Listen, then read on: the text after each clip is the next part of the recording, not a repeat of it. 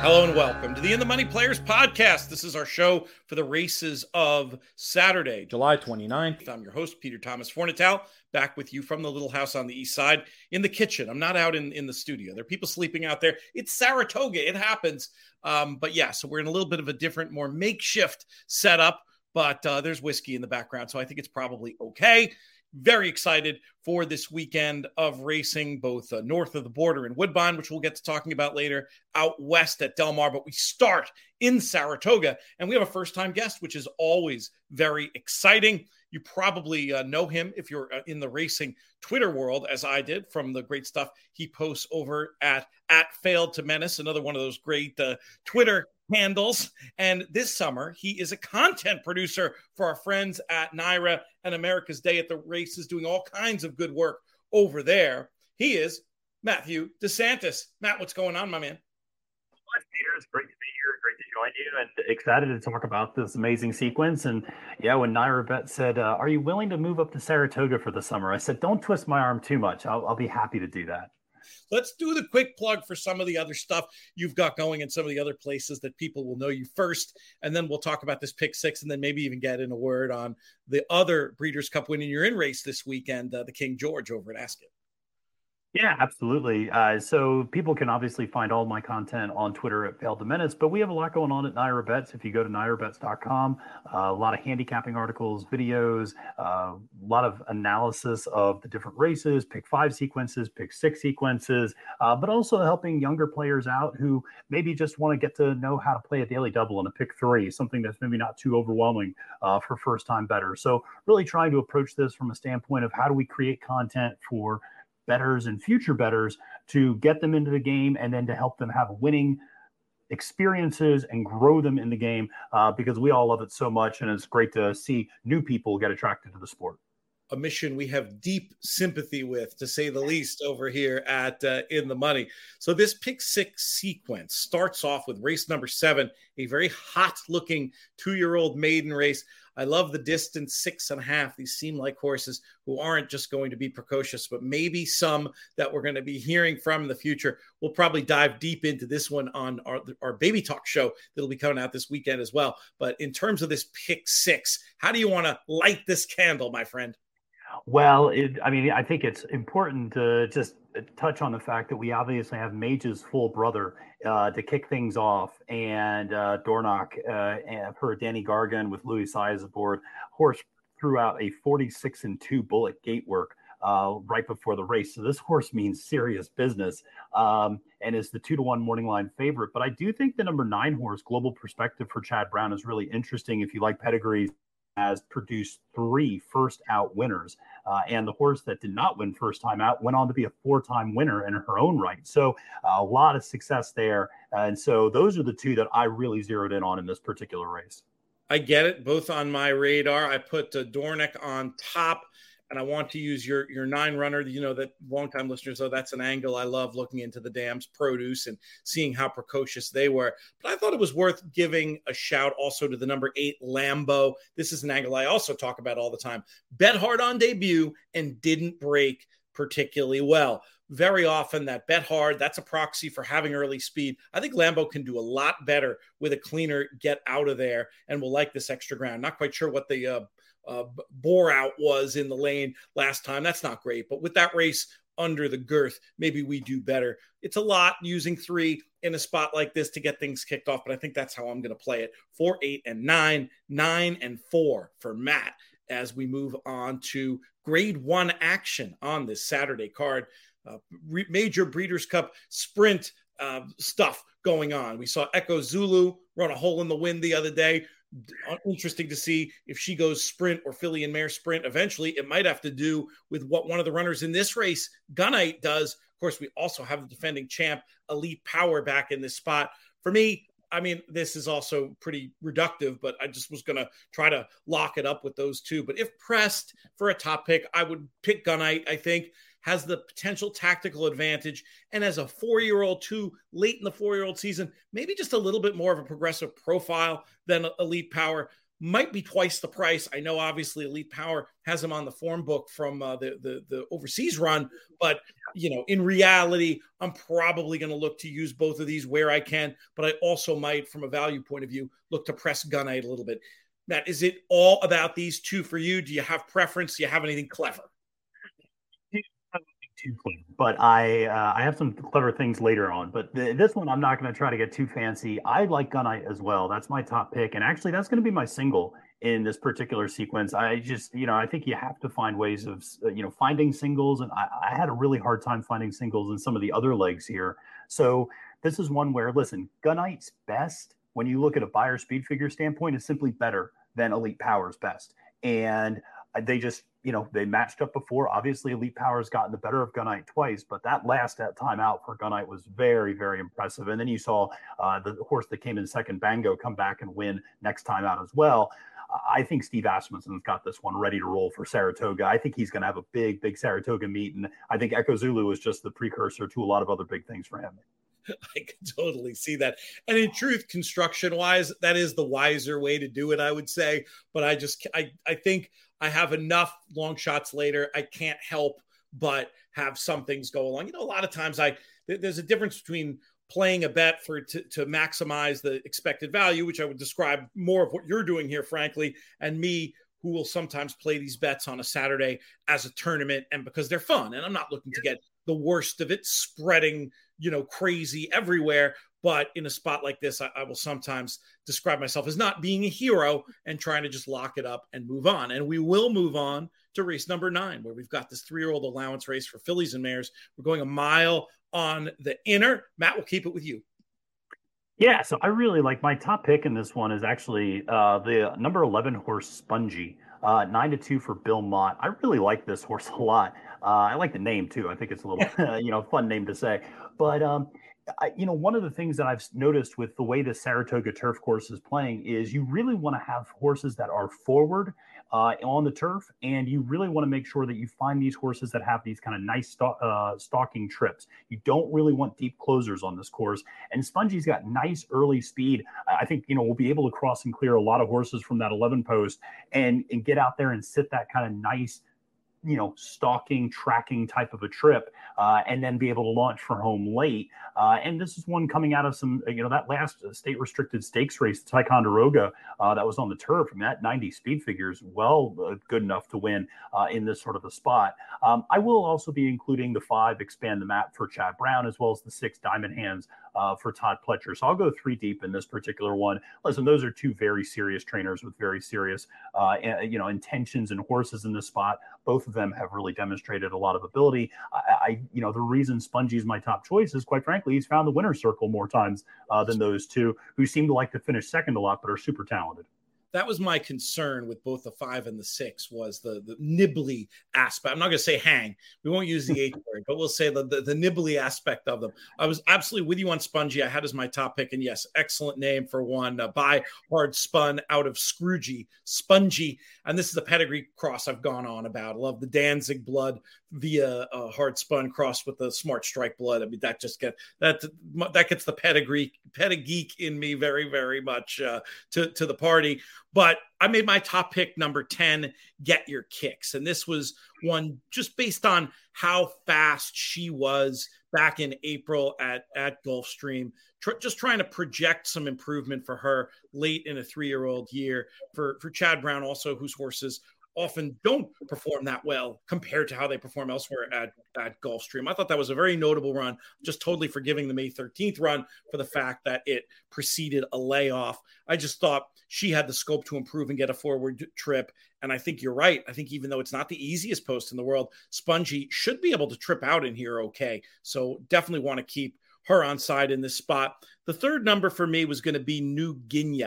Now, granted, the uh, seven furlong big run last time. That was earned with a with a setup, but I thought there was an opportunity, you know, depending on how things shake out in this race, that there could be a setup again. And if it does play into the hands of a closer, which again, not my preferred way of playing these races. But if it does go that way, I don't hate the idea of having that nine runner New Guinea at least as a backup in this spot to my 10 and 11. So the 11, the common number between us there, 10, 11 for me with nine on the B line. Matt looking to get through 11, 5, and 6 in race number nine. Race 10 is the Jim Dandy. There's just five horses, but that doesn't mean it's not still kind of an interesting race. I guess the question, and I'll pose it to you, Matthew DeSantis, what do you do with Forte? It's it's tough. I mean, I don't have as much confidence in him being a single in this particular spot. Uh, as I mentioned earlier, you know that was where I was going to go with Gunite because I didn't have a strong feeling. Listen, he looked he outran my expectations in the Belmont. I was concerned about the violence pedigree. I was concerned about the ten month a week layoff. I was I just did not think he was going to run as big as he did, and for him to run that well off that layoff and all of the drama obviously surrounding him leading up to that race with the scratch of the Kentucky Derby, I thought was incredibly impressive. Um, but I, this is a tough field. I mean, Saudi Crown, who was a late entry, is really legitimate speed and, and as a very serious horse for Brad Cox, uh, stretching out for the first time.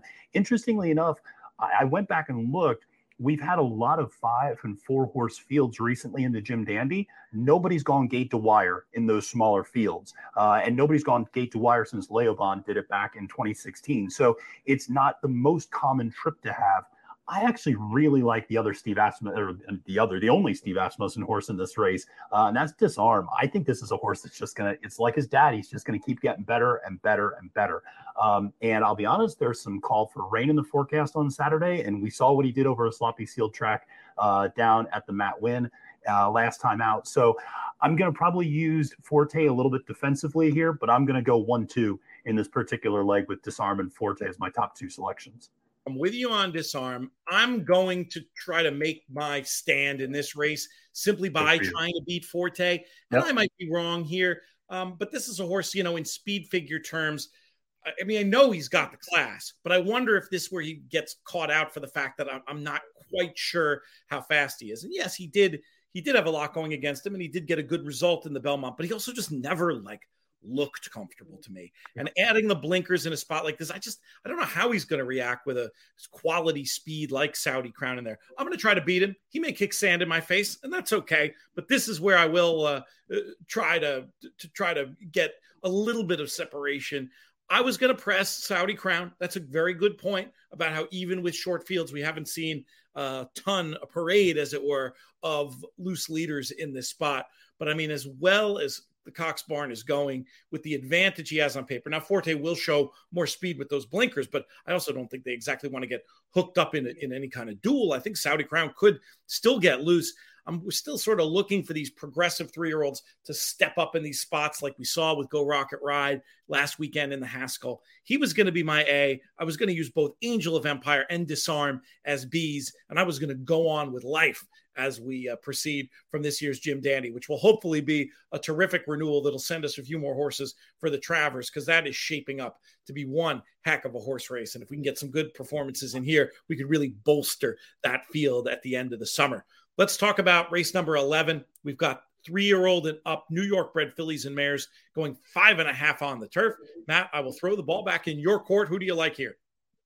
Yeah, so there's a few different horses I like. I mean, I I will say if this race does for some reason get taken off the turf, obviously the number uh, 12 Sandy's Garden looks very uh, you know well intended to be on the dirt uh, if they run on that surface. So that's one just to put an asterisk next to, depending on the surface switch.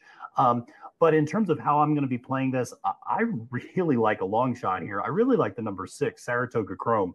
Uh, quite a bit for Jeff Hiles. This is a horse that's second back from a seven month layoff and is getting the blinkers added. And I think that's a perfect sort of setup here. I talked about the way this turf course plays. I think this horse can, you know, sit a little bit more before a trip. Last time out was just so hopelessly behind. And uh, I just didn't really show a lot of interest. But again, that was the first time back. And uh, Jeff Hiles has put this horse through, you know, a series of works to get this horse better conditioned and ready, I think, for this time out. So I'll be including that horse. I also like the number seven Carry quite a bit mainly because it's named after my dog. Uh, but also, uh, I, I, do actually like this Joe Sharp horse quite a bit as well. Should be sitting again very forwardly placed on this trip, uh, and you know wasn't able to get the job done stretching out. They go back to sprinting, which is what this horse does best. I think you know this is a a horse that was in a stakes race, you know, multiple stakes races earlier in his career. So I think this is one to consider at six to one. And then I'll also include the number nine Act of Congress for Bruce Levine. Uh, and that's one, again, a lot of speed. Uh, it, it, you know, if I sound like a broken record, it's because I am. You really want to be forwardly placed on this turf course. And so that's why I identified those three. I get it. And, and I think they're, they all should get good trips. And I can't argue against um, we're together with having Act of Congress in the mix, a little oppo with the other picks, but it's that kind of race. I mean, I, I, I get everything you're saying.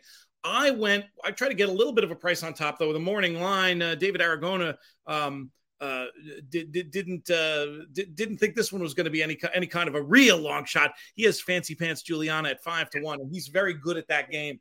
I was trying to be a little bit clever with her um, not just because my friend Juliana will be coming up here soon to Saratoga, and she is uh, has great fashion sense. This was one back on the best surface to me, third time off the layoff, and I was hoping might get a little lost in the wagering. We'll see. It's a competitive betting heat that, as good as David is, maybe this is one we can sneak a, a point or two in the odds off off that morning line. Act of Congress looks the best speed, and then I thought the eight busy morning obvious if ready off this layoff. Another one I wanted to include. I'll include yours as well in some sort of backup fashion. I think it's a, a pretty open looking race. Any further thoughts on this 11th before we head to the nightcap? Yeah, it's a very spready. I mean, this is one where you your ticket can get real expensive real quick in this race. I think that a lot of the others we can narrow it down to two or three, and maybe even one. But this one, uh, all those ones you mentioned were ones I took hard, long looks at that I liked as well. So uh, it's a tough race for sure. Our nightcap is a mile and three eighths maiden for fillies and mares on the inner turf. I don't mind. See, I often complain about maiden races in these sequences when when you, when they have form like these horses do, as opposed to being first time starters. I'm much cooler with that. I like that they're carting these races. I, you know, I love the idea of more races going along on dirt and turf. There's just some horses who aren't going to be suited by, uh, you know, not able to compete with the demands of, of, of shorter races who still have plenty of ability. This kind of a race gives them a chance to show it. I have kind of a, half baked uh, wise guy idea in here, but I'll ask you the question first when it comes to this pick six on Saturday at NYRA. How are we going to get paid, my friend? Well, I'm going to try to get paid with a horse that has actually burned some money the last few times out, but is now finally at the right price, in my opinion, which is the number five Callie's Grit, uh, eight to one. And this is a horse that's for Joe Sharp. And listen, I get it if people are look at this and go, listen, this is a horse that has lost as the favorite three times, you're not going to get two to one on this horse this time. That's the benefit. This horse, you're going to get a price now. And I think this horse has every reason to be really effective this time out. Uh, I think that going longer is actually, I think, better. If you look at that running style, it doesn't pass a lot of horses, but that's the that tends to be the running style that does well going a little bit longer. We saw that with a horse like Next on the dirt as well. Once they stretched that horse out, became a totally different type of a horse. Uh, and so I think the extra furlongs are going to be beneficial for this one. Um, and it is a very well intended filly. So I, you know, was in a stakes, you know, stakes place second time out. Uh, at Kentucky Downs. And now this will be the fourth time back in 2023. But one of those efforts was in an off turf uh, instance and still ran well there. So if for some reason they do take it off the turf, I actually like this horse quite a bit. Um, and then listen, I'll probably include the six and the seven here as well. The six for Mike Maker. Mike Maker going long on the turf is never a bad thing. Uh, and this is a horse that's turned in a lot of honest efforts and, uh, you know, lost to Highland Grace two races back, who I think is a pretty nice horse.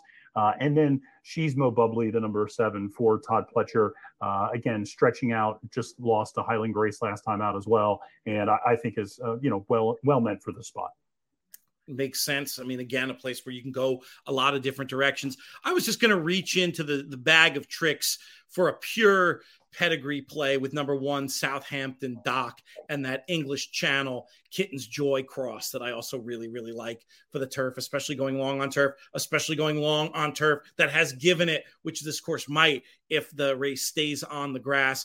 Just seemed to me like a horse that had enough form to build on that going long, they could be a completely different animal. Lots of ones to use in the backups. Uh, three that I'll mention real quickly to repeat some of yours. Also, uh, about the three, seven, and nine basically are the horses. Nothing special or clever other than just you know pedigrees. I like enough form and pedigree that I think they're going to improve for this. And I don't really have a knock. I mean, I totally understand your your pace um, angle on Callie's grit. That makes sense to me as well. Uh, I was a little bit worried about uh, uh, about all the seconds, but you know it can be such a different game going longer. And I think you're right.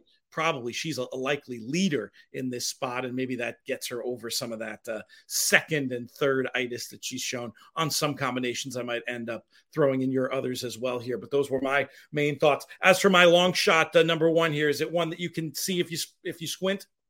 Absolutely, the pedigree is fantastic. I, that was one of the things that I'm glad you brought that one up. Uh, this was just on the outside of my ticket, and just like from a ticket construction standpoint, these last two legs are just bears uh, because you can go really deep in all of them uh, and make really legitimate arguments for all of these horses. So uh, definitely one I like a lot. And um, you know, I also really like Ian Wilkes on the turf in general yes. as well as a trainer. So I, uh, there was a lot to like there about that number one for sure nothing to nothing to argue about at least. That's good. All right.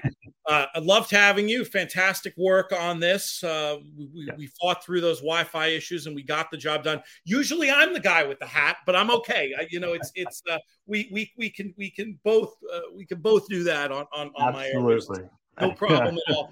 Check out matthew's work over at nyra.com uh, through the NYRA Bets social stuff through his own social. I'm assuming your social will send out everything you're doing at Fail to Menace. Is that about right? Absolutely. Yeah. Everything from NYRA Bets, you know, from promotions to handicapping videos to uh, analysis to the written work, etc. If you follow me, you'll be able to find it all.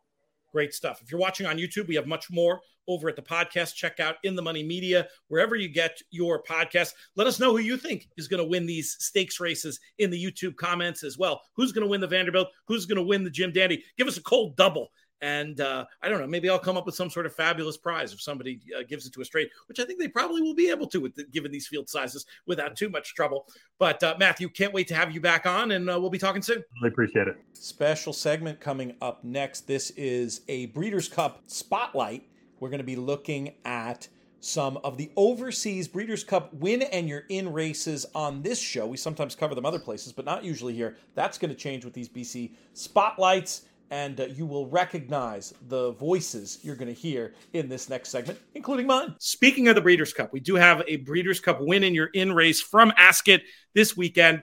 It's the King George. It's loaded. Vanessa, I haven't had a chance to look at. Michelle, also very interested in racing over there, has just taken a glance at the prospective field. We need you to tell us what to wager on and highlight any uh, key storylines. Vanessa, Vanessa, Vanessa, Vanessa. Yeah, here we go. This is it. Uh, right. In all seriousness, King George, yeah, hell of a race, guys. Hell of a race. Race for the ages. That's what they're saying. So the anti-post market has the two three-year-olds near the top. So Auguste Rodin, the Derby winner, and King of Steel, who's kind of was second in the Derby, won the King Edward at Royal Ascot, needs to step forward again, but there's a lot of hype around him. Obviously, they're getting a huge weight for age allowance. Is it nine pounds against the uh, elder horses? No, eleven pounds. And taking them on of the older horses, you've got Hookham, who of course won the Brigadier Gerard at Sandown, taking down Desert Crown that day. Desert Crown was running here is scratch, so that's disappointing. But then you've got likes of Emily Upjohn, who was last seen in the Eclipse over the 10 furlongs, was beaten by Paddington that day, giving weight to Paddington. Paddington tough as you like. Next up in the betting, this is the anti-post betting. You've got Pyledriver, won the race last year. Cons- consistently labeled as the underdog. Yeah, he's the highest rated horse in the race. How mad is that? Then you've got Luxembourg, who won at the Curragh, Group 1 at the Curragh earlier this season, finished second to Mostahdaf in the Prince of Wales at Royal Ascot. Westover was last seen winning a Group One in France, but form wise, if I'm being deadly honest, that was more like a Group Two to my eye. That was a free shot for him. And then you've got a few others in behind, like Deauville Legend and Hamish, Point Lonsdale, and Bolshevik Ballet, the latter two that will be in there for pacemakers for Auguste Rodin. So that's your rundown of what's running.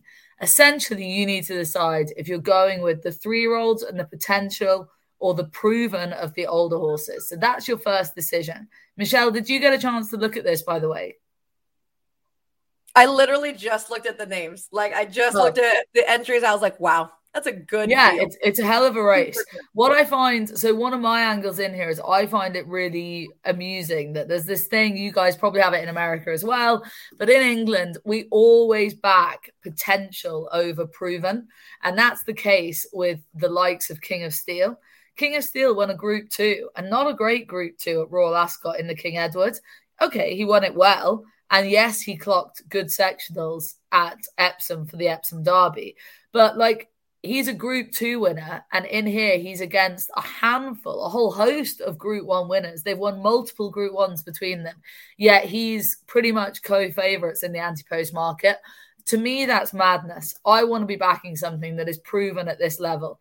So you go to the likes of Hookham, Emily Upjohn, and Pyledriver Emily Upjohn is getting, so she's obviously an older horse, so she's giving weight to the three year olds, but she's getting the fillies allowance. I believe she chased down Paddington in the eclipse over a trip that was too short for her. That was right back to her very best. And prior to that, at Epsom, she'd looked absolutely top class in the coronation. I think people are overlooking her in the anti-post market. She would probably be my selection in it at this stage. I use the word probably because ground will be dependent. She won't want too much rain between now and then. It's very sketchy weather-wise over here. And obviously if the heavens open, then you look to Hookham. Um, Jim Crowley, everybody knows that this horse will handle the soft ground if that's what they end up getting. But at the mm-hmm. moment, if it stayed dry and it stayed okay in that regard, then Emily Upjohn, I think, would be my selection. But I say that so tentatively. You know, at the likes of 14 to 1, you've got a horse like Luxembourg. Luxembourg got a freebie when he won the Tattersalls Gold Cup back in the spring, well, May, before Royal Ascot up front. He got a brilliant tactical ride that day by Ryan Moore. There's pacemakers from the same team in there for Auguste Rodin.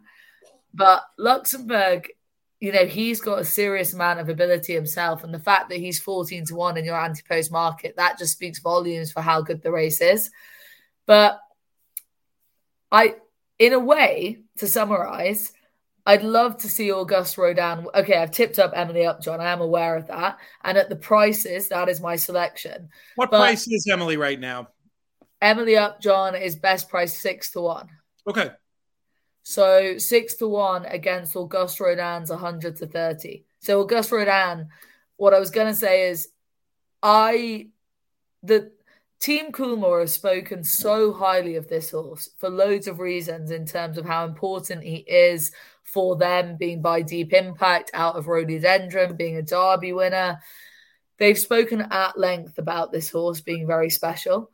And I love to see a special horse. So I wouldn't begrudge him a win in this race. And if he beats these horses, then I would say, hands up, wow, that is special. But just at the prices right now, I would back Emily Upjohn. Makes sense. Amazing storylines. Be great to see if we can get some uh, cross between what we're going to see at the King George at Ascot on Saturday and the Breeders' Cup itself. We'll have to see how a lot of things shake out. Has there been any talk of any of these runners in particular having America as a target? Obviously, so many other targets between now and then. But have you heard anything? Well, come on, if Aidan has them, you know he's always coming to Breeders' yeah. Cup with a plane load. I think that's the thing, isn't it? It's like Aidan from the Breeders' Cup point of view, you want all power to Aidan here because you know that he loves targeting the Breeders' Cup. You know he'll bring a horse over for it. You know, Aidan is running horses. You know, if they're fit and they're well, he'll run them, right? Like that's the way this goes. We've been here before with Team Ballydoyle. Look at the way they've campaigned Paddington. You know, what will his end of season look like? He's tough as you like. You know, they they talk about this horse's toughness in Paddington. Where will he end up? Could he be on a plane to the Breeders' Cup? You just I just don't know. Like there's so many options. But Auguste Rodin is their poster boy this season. You know, mm-hmm. it's funny how it goes in, you know, just talking about that like potential over proven. You know, you look at Luxembourg, and last year we were talking about they were not talking about him in the same breath and the same way they talk about Auguste Rodin, but Luxembourg was you know, getting the hype. Yet he's the unfashionable one in here from the Aidan O'Brien yard, And it's all aboard Auguste Rodin if you're an Aidan O'Brien backer. Um, it's absolutely intriguing. The one horse I am not confident about, and I would be scratching off my list if I was doing my shortlist now, is King of Steel. Yeah, he's kind of co favorite slash second favorite right now. I just think he's got to step up. Right. You know, you look at the bare facts, like Auguste Rodin has already beaten him, hands down. He won an average group two. There's a lot of talk about King of Steel because of his connections. And as a result, I feel like the wave of um, popularity kind of has gone with him a little bit. For me, he's a point or two too short. As promised, up next we have a man you've been reading on the in the money inthemoneypodcast.com slash plus side uh, doing his frankly speaking column you got to be checking out some of the original content he's doing over at his own uh, eponymous.com website i already told you who it is it's frank scatoni frank how are things i'm, I'm doing really well pete just uh, looking forward to the weekend here at del mar week number two I got to be honest, I got a bone to pick with you based on your latest Frankly Speaking column, which can also be found at frankscatoni.com.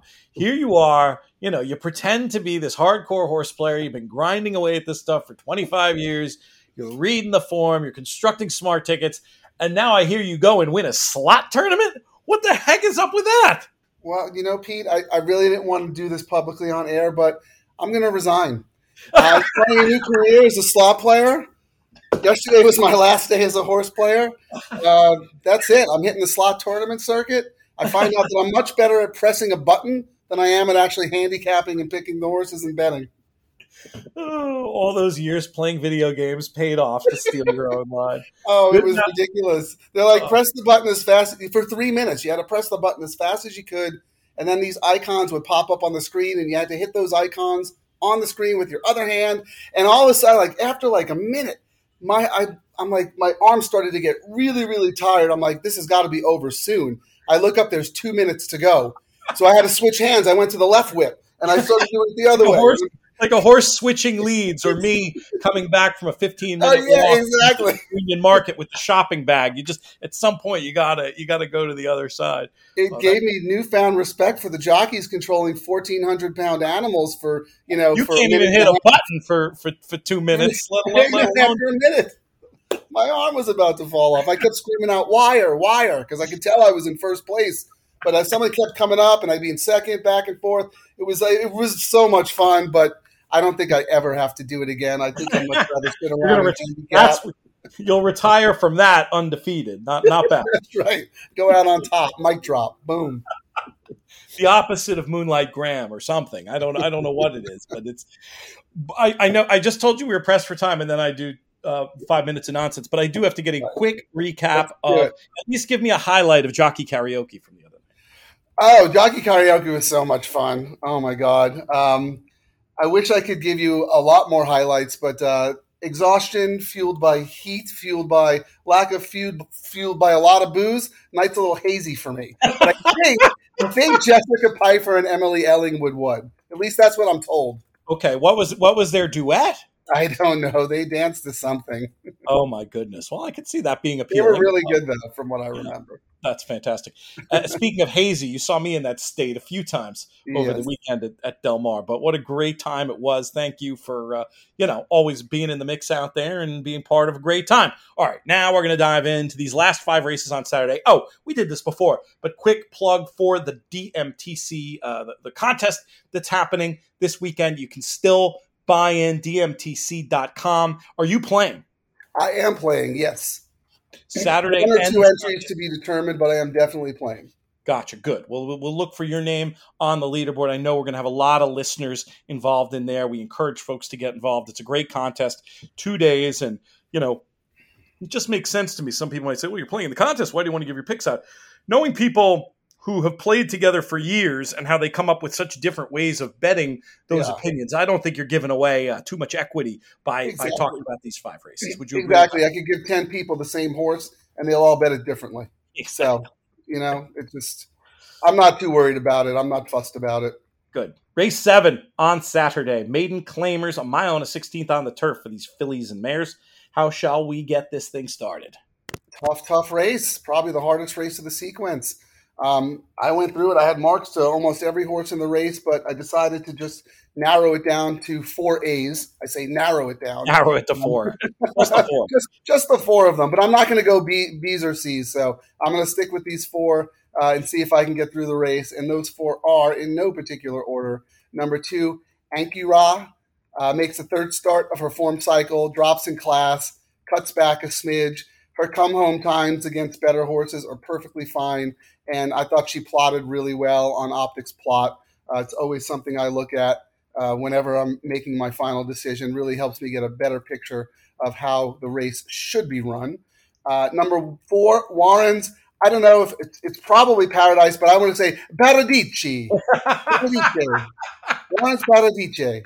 Doesn't look like much on paper, but she drops in from the Calbred main special weight ranks. And, you know, I, I saying this, uh, you know, every podcast I do with you, you just got to keep an eye on where Hernandez shows up. You know, he's got the pick of the litter in any one of these turf races, and uh, he ends up here.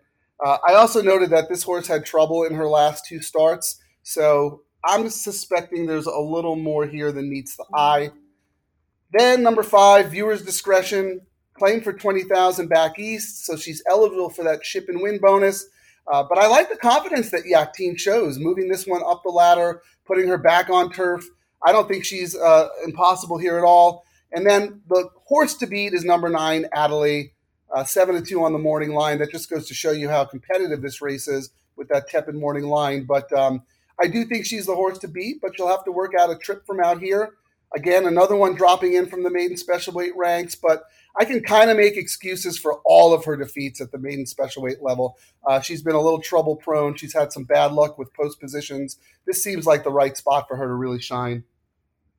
Four numbers for Frank to get things kicked off. Maybe the most interesting, that number five, viewers' discretion at a tempting 12 to 1 on the morning line, should that come to fruition. We pick up with graded stakes action in the San Diego mile and a 16th prep race here for the uh, Pacific Classic at the end of the meet, but this is a grade two in and of itself. Lots of familiar names, none more so than Defunded, who uh, turns up here as the eight to five morning line favorite. Interesting to see uh, this horse been versatile in terms of running style. Others projected to be faster than him early on Timeform anyway, including Slow Down Andy and Brickyard Ride. What kind of trip do you think Defunded gets, and who are you going to use in the San Diego? Well, you know, if Defunded hops at the start like uh, he did in the Californian, I hope that's the trip he gets, sitting off a fast pace and just kind of tracking on the outside on the best part of the track. Um, I do not want this horse to go to the lead. I do not want Hernandez to try and find the rail. I want him to just sit comfortably three, four wide uh, in the clear on the good part of the track. And, you know, if he runs his best race, he's the winner. But, uh, you know, I, I don't know how much I trust him. You know, I know he's run well here before, but he's also run some real duds. Um, and I think those real duds were because he was running against the track bias. Uh, so if he finds himself on the bad part of the track, he is beatable today. But uh, if he does run anything close to his race in the Californian two back with that kind of tracking style, uh, he's you know he's going to be very very tough. But I wasn't comfortable just sticking with him. I wanted to find somebody else to use. And, and I looked long and hard at this race. You know, I think Slow Down Andy is a very good horse, but that horse is going to be stuck at the rail, not where I want the horse to be. Royal Ship, uh, you know, isn't really the same horse that uh, he was last year. And again, he's going to be stuck down on the inside. Uh, his best race came on the on the best part of the track when he won the San Diego last year. Uh, I kept looking and looking. I got a couple of allowance horses stepping up. I'm going to end up on number four, Miss the Cut. Uh, I'm just gonna, you know, a little bit of a little bit of a fuzzy here because there's really not much to go on. But he was a terrific 10 furlong horse overseas. So maybe Sadler is kind of racing him into shape for Pacific Classic Day. But I do think this horse has a lot of ability. Uh, I love that Sadler took a, a, turf, a turf and synth horse and just put him right on dirt uh, here for the first start in the U.S. And the horse ran ran really well. Uh, finished second, but ran a good race. And if you look, the horse was bet to even money. So I know it was only a four horse field, but the horse was bet to even money. So clearly, people think that this horse has tremendous ability. I think it was a very useful race. I'm willing to pay today to see if this guy can move forward. Um, I don't like that he loses Hernandez, but um, I, you know, I'm not mad about Hector Berrios either. I think he's a very, very good under the radar jockey. So those are the two I'm going to use. I don't feel great about it, but that's it. What do you think the price will be on Miss the Cut? Five to one on the morning line, given the question marks, feels a little skinny to me. Would love this horse at uh, you know more of a price. Just the dam yeah. side pedigree is turf on turf on turf, you know, so it's it's a little tricky for me. It's a little tricky, but yeah, I would have tabbed this horse more, you know, eight to one on the line. Um, I was a little surprised at how short that is, but as we've talked about before on the show, you know, if a horse you think should be longer on the morning line is shorter, that tells you that John White read the workout reports and mm. he's going to factor that into the line. And this horse is money because the horse is probably working well. I haven't seen anything yet, um, but uh, that that's what that tells me. Uh, yeah, you know, sometimes horses do outrun their pedigree. You know, just because there's turf everywhere. Um, you know, well, the dam the sire side, you got no problem with dirt with right. quality road. So maybe he's just very much stamped as a quality road, and it's no problem. And and you're right. If if there was a good workout report, then all of a sudden I don't have any problem at all with the five to one on the horse. So that's right. something to take a look at, and yeah, obviously pay attention to how the horses is bet. He's got that bullet on July 22nd, first of 121 horses. So he yeah. must have been doing something right that morning. And the other thing is, you know, me and Tom Quigley, we do we do a lot of notes in Formulator and we're always looking for uh, information that people either don't have or may have and then forget about it. And we have a note here for this horse. Uh, Brad Free, horse to watch, said highly regarded import ran like he needed the race. Mm, so, you know, gotcha. just a little bit of extra info to try and take on the favorite here. I like um, it. But, but, yeah, but if Defunded runs the race, the race he's capable of, uh, it's going to be tough for anyone to beat him. Race nine, allowance runners, fillies and mares, mile on the turf, big full field. Who we going with here? I love this race. I, I'm going. I'm going to war with number five, 20 to one. Give me Mo Baby. Love it. Yeah, I mean, the very competitive field. A lot of these can win, but you know this gal has graded stakes form from when she was a sophomore, and then you just X out her four year old debut. She looked like she was just prepping in a sprint race down the hill. I have no problem with that. She broke her maiden at today's distance here at Del Mar. She looks like she's sitting on a huge one. I'd, I'd be shocked if this horse was 20 to 1. She'll either be 20 to 1 or she'll be scratched. You know, sometimes uh, uh, if, um, what is it called? A stuck horse, sometimes they call it. Yep. Uh, you know, the, the, horse enters, but the connections kind of know that they're going to scratch. John White will tab that horse at 21 on the line. So I see one of two things. This horse is either going to get bet in half or the horse is going to scratch uh, because I think 20 to 1 is just a ridiculously high price on this horse. Uh, that's my lone A in the race. I'm going to war with her. Uh, you know, that wins. We're having a very nice day. Uh, as B's, I'll use two other horses. Number nine, Ultimate High. I've always liked this horse. She was a top pick for me two back when she finished second at this distance uh, while facing open foes like today. She's just a really cool Calbred who always shows up for work. So I have her as a B. And then the other B I'll use is number 12, Shocking Gray. Another Calbred who, you know, will need a step forward today, but she's lightly raced four year old. She's never run a bad race. Uh, I love the Mullins Berrios combo. That has been lethal, you know, the last six months. Uh, what bothers me the most about her is the tough post, obviously, but you're getting compensated with that 12 to 1 morning line. Grade one action is up next in the form of the Bing Crosby winning your in action for the Breeders' Cup Sprint. Six furlongs on the dirt. Field of 12 goes postward. Who gets the money? You know, I, I, thought it was very odd that Brickyard Ride was entered in the in the route race as opposed to here. I'm not quite sure what the what the reasoning is for that, but um, hey, be that as it may, you got to handicap the horses that are in the race, uh, not drawn in another race. So Uh, as I mentioned to you uh, on a couple of the other podcasts I've done, I, I really believe that the, the, the main track in sprint races has been favorable to the outside. It got a little more fair on Sunday, but um, when I see a sprint race show up in the forum, I am handicapping from the outside in. And if I find my horses on the outside and keep going in, and I like my horses more and more, I feel very confident about the race. So there are two horses on the outside that uh, interest me. I was almost tempted to stop handicapping when I saw that Dr. Schivel drew the 11 hole, thinking, "Oh my God, this is just perfect for this horse." Um, you know, but I kept looking anyway, and I came up with another one. Uh, but Dr. Schivel, what a terrific racehorse! Loves Del Mar, loves the distance. You can just toss his try in the Met Mile. That just wasn't his game. Uh, focus on his sprint races here in Southern California. He won this race back in 2021. He's drawn favorably here. He's got tactical speed. Uh, you know, Mark Ladd has done a really, really good job with this horse. I think Dr. Schivel is the one to beat. So he is an A for me. But drawn right inside of him is another A for me. Number 10, American Theorem. Excuse me. I know he's run two poor races in a row, but I know he's better than that. I mean, he's he's a much better horse than that. He's another horse who loves Del Mar. He won this race uh, last year. Love the trip that he and Dr. Schivel are going to get. Uh, again, second off the bench, toss the BC sprint, toss the comeback race. It's kind of four wide into the stretch at Santa Anita, not where you wanted to be.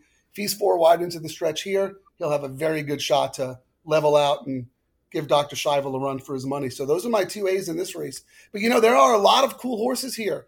Number two, Spirit of McKenna, nice horse. Number four, Chosen Vron, one of my favorite Calbreds in training. Then you have the old warrior, number eight, CZ Rocket. This is one of the better renewals of this race that I've seen in the last few years. Totally agree uh, on the quality of it. Will you be using two, four, and nine potentially as backups, or were you more just highlighting them as interesting horses to sort of watch? Just interesting horses to watch. No, I'm going lean and mean here. I, I, I felt really good about this. I felt really good about this sequence. As much as I would love to be, excuse me, I would love to be very spready in all these other races because I have that twenty to one A. Um, I'm very happy with with. I'm happy to go to war with these horses. So hit it a few times and try to win a new car. That's that's you know, when you got the twenty to one A, it gives you the opportunity you know, people, that's true. Yes, you can theoretically spread, but if you don't want to, why not just really try to make your year um, and and knock one out of the park is what I would say, and, and then you know just bet all the horses individually too. So maybe exactly. if, you know if only four or five four or five of them win, you can still really get paid um, when you have horses at, at prices and you're willing to take stands like you are in the sequence. I love it from an EV point of view. We close the card with a maiden special weight, one mile on the turf. Fortunately, only two first time starters. We talked about that, or three, I should say. We talked about that last week. Don't love that when you have these blind firsters in the last leg of these picks, but this one isn't too bad. Um, who do you want to have on your tickets to close this thing out? Yeah, it's not too bad because you know how hard it is uh, uh, to win at a mile on the turf in your first start, uh, especially here out in, in California.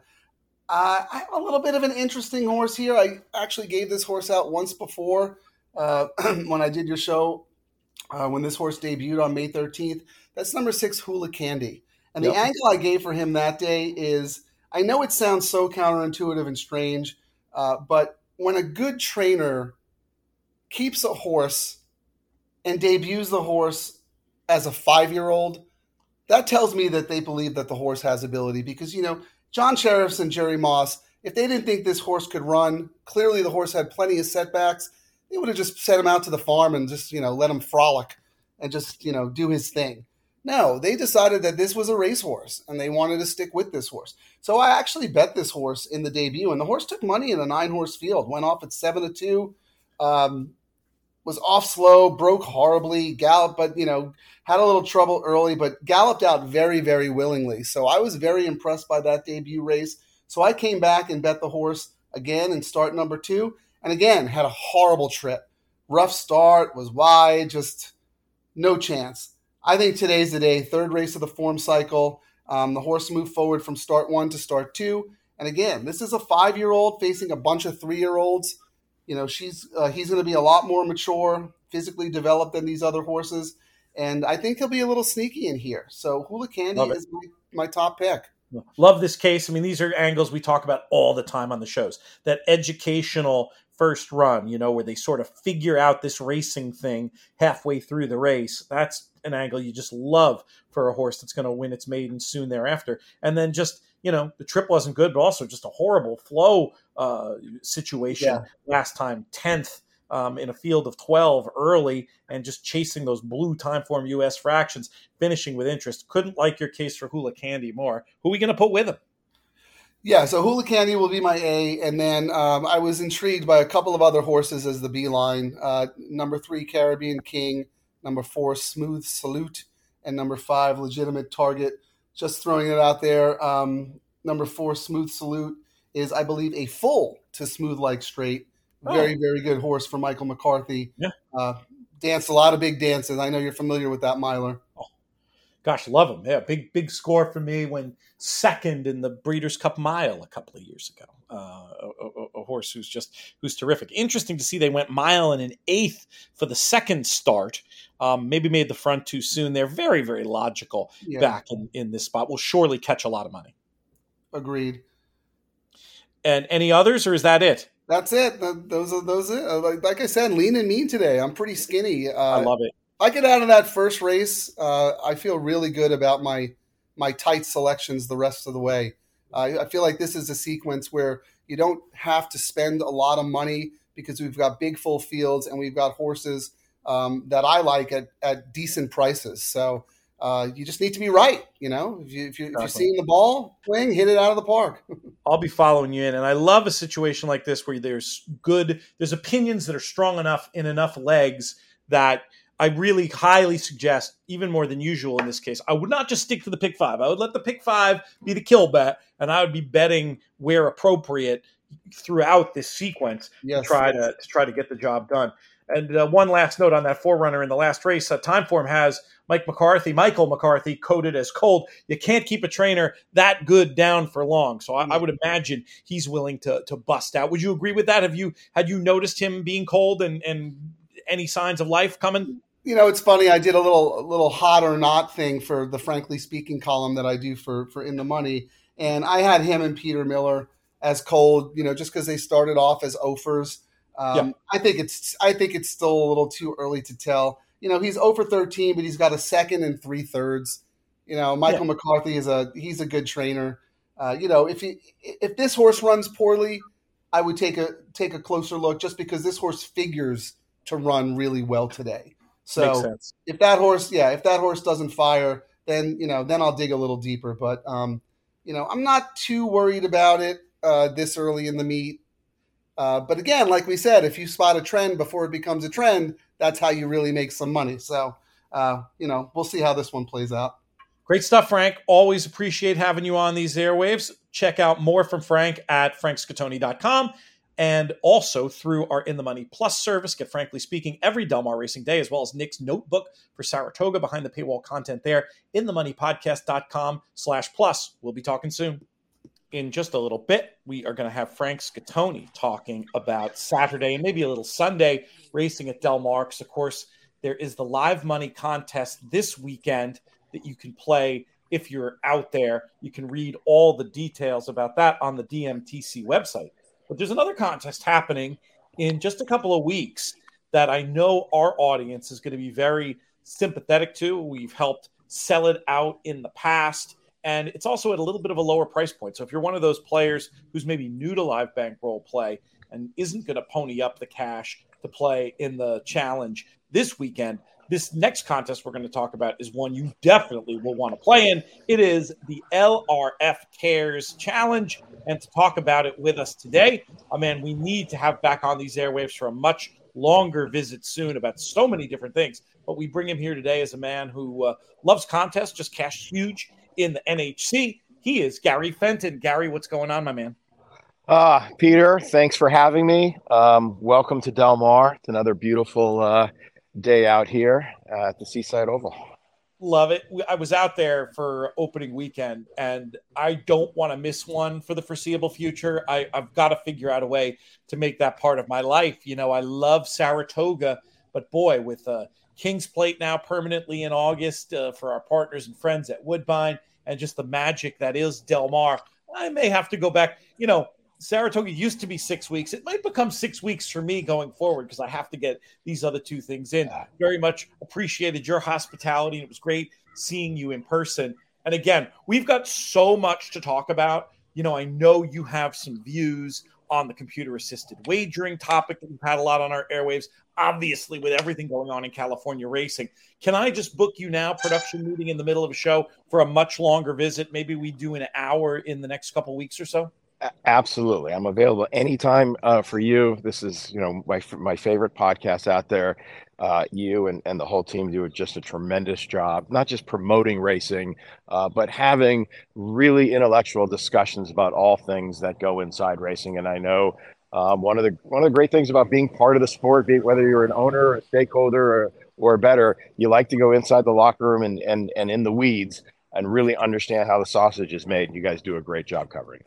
Well, I appreciate that very much, especially given that I know we've had some views on these airwaves that you'd like to offer some other perspective on. So the fact that you enjoy it anyway, even though it's not always music to your ears, uh, I appreciate that very much, my friend. And we'll get into that deep dive. But for now, let's talk about all about uh, this contest coming up, starting with LRF Cares itself. Tell us about this charity and the work that you do one of the uh, top five questions that we get at Little Red Feather uh, from a prospective investor is what do you do for aftercare? It's incredibly important to owners um, that horses uh, can thrive, can have access to, um, and th- their careers are two years, three years, six months.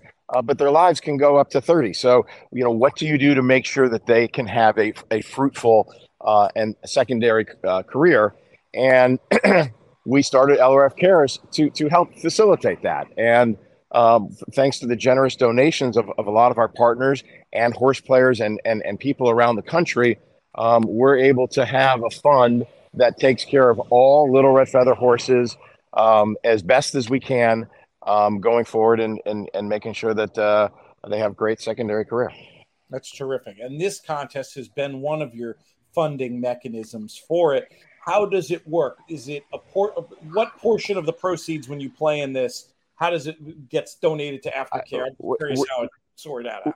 We, we are so appreciative of horse players. We know they are price sensitive. We know when they enter contests that they expect 100% of the prize pool to go to to cash and prizes.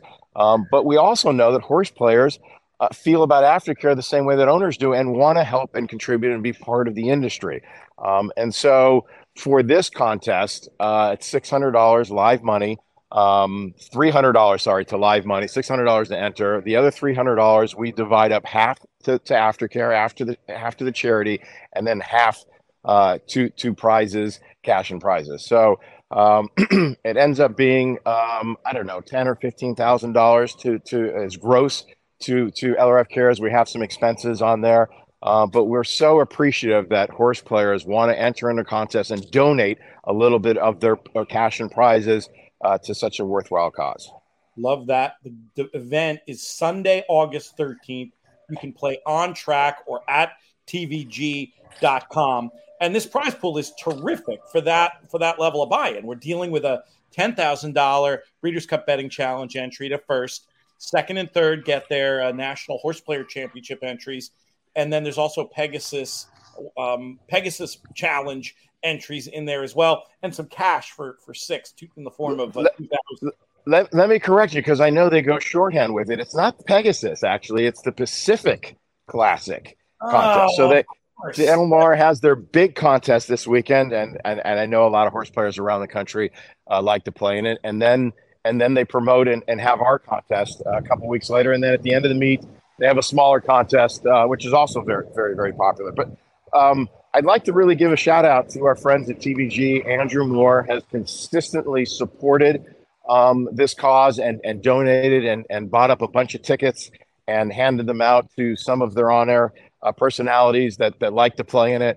Um, so I know our horse players like to compete against the best, uh, and the best will, will be there again this year.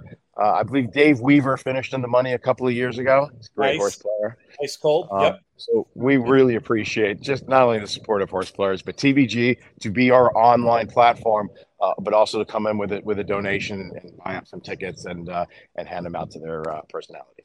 That's awesome. We, you know, in in future, I know in the money people are going to be playing anyway, but we will have to we'll have to talk about getting some of us, you know, m- making more of a thing of it. We can challenge the TVG crew or something in a future year and come up with some sort of contest within the contest to generate a little bit more money for this charity. That was a terrible host fail. Of course, it's the Pacific Classic uh, contest. Um, that's a so that's a, a seat worth four thousand for a Saturday, September second again, this contest that we're talking about, I've seen it different in two different places. I've seen it as uh, I got to look at a calendar, or do you know offhand? August 13th is a Saturday or a Sunday? It's a Sunday. It's a Sunday. Okay, it is a Sunday. That's actually wrong on the DMTC site. We should probably get that fixed. But anyway, that's another production meeting. And then, of course, this weekend, yeah, the $6,000 traditional uh, Del Mar Summer Handicapping Challenge. Again, you can find the details on DMTC.com. Now, are you allowed to play in this thing, or because of the LRF Cares involvement, you have to sit on the sidelines for this one. No, I mean you you as as the organizer, you you create the rules, and uh, and and of course, uh, I I like to play in it. Uh, I haven't done too well in this in this particular contest, so I'm hoping for better things this year. Um, and uh, I mean, I don't, I see no reason why uh, anybody organizing anything affairs you know, shouldn't play in the contest. We don't get any special rules. Everything is run by the Del Mar Thoroughbred Club, and right. we've never heard any any negativity to us playing in the contest. Yeah, no, I think that I think that makes sense. Sometimes there are different contests have different rules, but I mean, this would be very very easy to uh, you know let's say you win and somebody wanted to see your plays that would be quite doable with the hot contest run that you're on do you consider yourself the favorite I don't know about that, Peter. Uh, I had I had a great weekend in Vegas. One one I'll obviously never forget. Um, and uh, I enjoy contest play. It's it's it's the way I like to to, to gamble uh, in this sport. Um, it's great. I mean, I know people recognize, but I don't know that they really recognize when you're at the racetrack. You are playing. You see the odds on the tote board, but you're really playing against other players. Uh, in contests, you see it, and and that competitive nature makes it really really fun. Uh, if you're a partner in Little Red Feather, we provide con- weekly contests for everyone, um, and we have. Uh, I think we had a we sent 11 people, 11 partners qualified for NHC 23 last year. We have a lot of great horse players. So we end up uh, asking the NHC if we can buy a seat, and then we run a tour for our players, um, our, our, investors, and, and we ultimately give a seat to the best tour player of the year. Um, so, and not just me, but a lot of our other partners love playing in contests, and uh, you know, as, as you do as well. No doubt about it. All right, we will continue to talk about this charity challenge. It's going to sell out based on previous years. So don't um, drag your heels on this one. Best way to sign up, Gary, is it through the DMT site, or do you have a better way to do it? The DMT site is is the only way. It'll give you the link to our our donation page, uh, which will sign you up. And and Pete, Peter, you, you said it. We only can have 150 players in it, and we do sell out. So if you want to play, get in, get in early, um, and we look forward to competing against you. Awesome. Great stuff. Gary Fenton will be back very soon, and we will be talking uh, to you then. And r- right now, we're going to bring in Frank Scatoni. Awesome, Peter. Thank you. Next up on the show, I'm happy to bring back a returning guest. I have to confess, in the way that sometimes we record the shows, I have recorded the outro already and I forgot to say his name. I, it, it's very embarrassing. I'll just cop to it here. Uh, so when you get to the end of the show, imagine me also thanking, as I thank all the guests, today's guest to go over Monmouth Park, Eric Solomon. Eric, what's going on, man? Oh, not much, Peter. How's it going for you? Things are good, and, and obviously, I'm not forgetting. I didn't forget to say your name uh, as a reflection of the fantastic work you've been doing for us. Been getting a lot of positive comments on all the coverage from Monmouth Park, and also got some nice uh, comments about the Redboard Rewind show you did with uh, Spencer Luginbuehl, looking back at Monmouth uh, la- last weekend. Thank you for everything you do for us here at the network. Uh, absolutely, I enjoy I enjoy it tremendously. That's great. I think we found you in the first place through Spencer. How did you? But I can't remember, and I forgot to ask him the other night when we were out at wrestling. We actually, you can see if you watch the beginning of AEW Dynamite from Wednesday, right at the opening of the show, the camera pans down and, and you see us, which is kind of funny. But I forgot to ask him in all the conversation we had mm-hmm. hanging out all day at the track and all night at the wrestling, how you guys came into into the same orbit.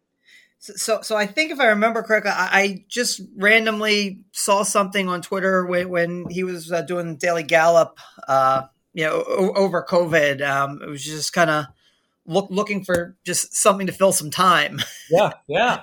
and you know, re- reached out. I think I started doing the fairgrounds over there, and then you know, after a while, I, I think he uh, connected me with you guys, and There you go. now, uh, over three years now.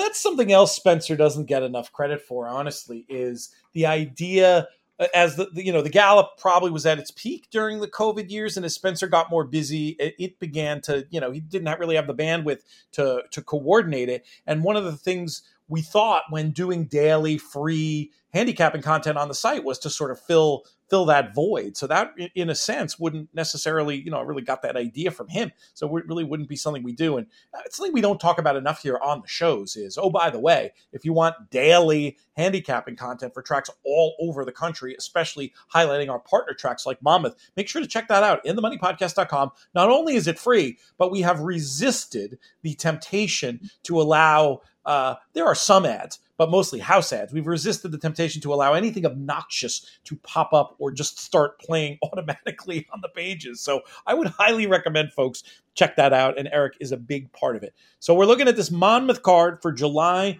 29th. Where shall we begin? I think we were going to do something uh, a little uh, not ordinary this week and maybe start off with our Monmouth uh, play of the day. Sure. I mean, it, it's it comes up early. It's it's in the first race. Uh, there's a New Jersey bred maiden special weight race uh, that that I, I like a decent amount. Um, this this condition there, there was a race scheduled uh, the 25th. It was taken off the turf, so some of the horses ran in the, on the dirt that day. Others scratched and kind of waited for another spot. Um, but th- there were three horses that are coming out of uh, the race, the last race at this condition on June fourth, and uh, you know the two go to go to the kingdom, the seven Jersey Greg, and uh, the nine Vesparo. They all finished uh, within a length of each other. Um, but but of, of that trio, I think Common Logic says you know they're going to be pretty evenly matched. Uh, I, I do see the seven. You know, Paco Lopez takes over the mount uh, on Jersey Greg, so, so he's the morning line favorite there, even though he was fourth in that race. Um, but I, really like Go to the Kingdom, the two horse in that race uh, for Cathal Lynch, Trevor McCarthy coming in to ride today. Uh, he, had a that was his first race on turf, broke uh, on the outside, was pretty much wide the entire way around. Uh, finished really strongly to, to be third, less than less than a length behind a stablemate Irish Real who won that race comes back didn't really run much on the dirt in that uh, june 25th race but uh, i think the key here is, is that he gets a big post relief here coming um, breaking from post two as opposed to post nine today. And then the other difference is that that race on the 4th of june was a one mile race. So one mile races at monmouth it's a straightaway start. The mile and the 16th races they come out of the turf chute. So horses on the outside they, they there are some some ground loss issues there that, that certainly they either kind of have to be aggressively sent where, where you maybe wind up going a little faster than you want to or you do risk you know losing some ground coming out of that chute uh, so, so both Jersey Greg and Vesparo, who had fantastic trips in that June 4th race, are both kind of stuck on the outside.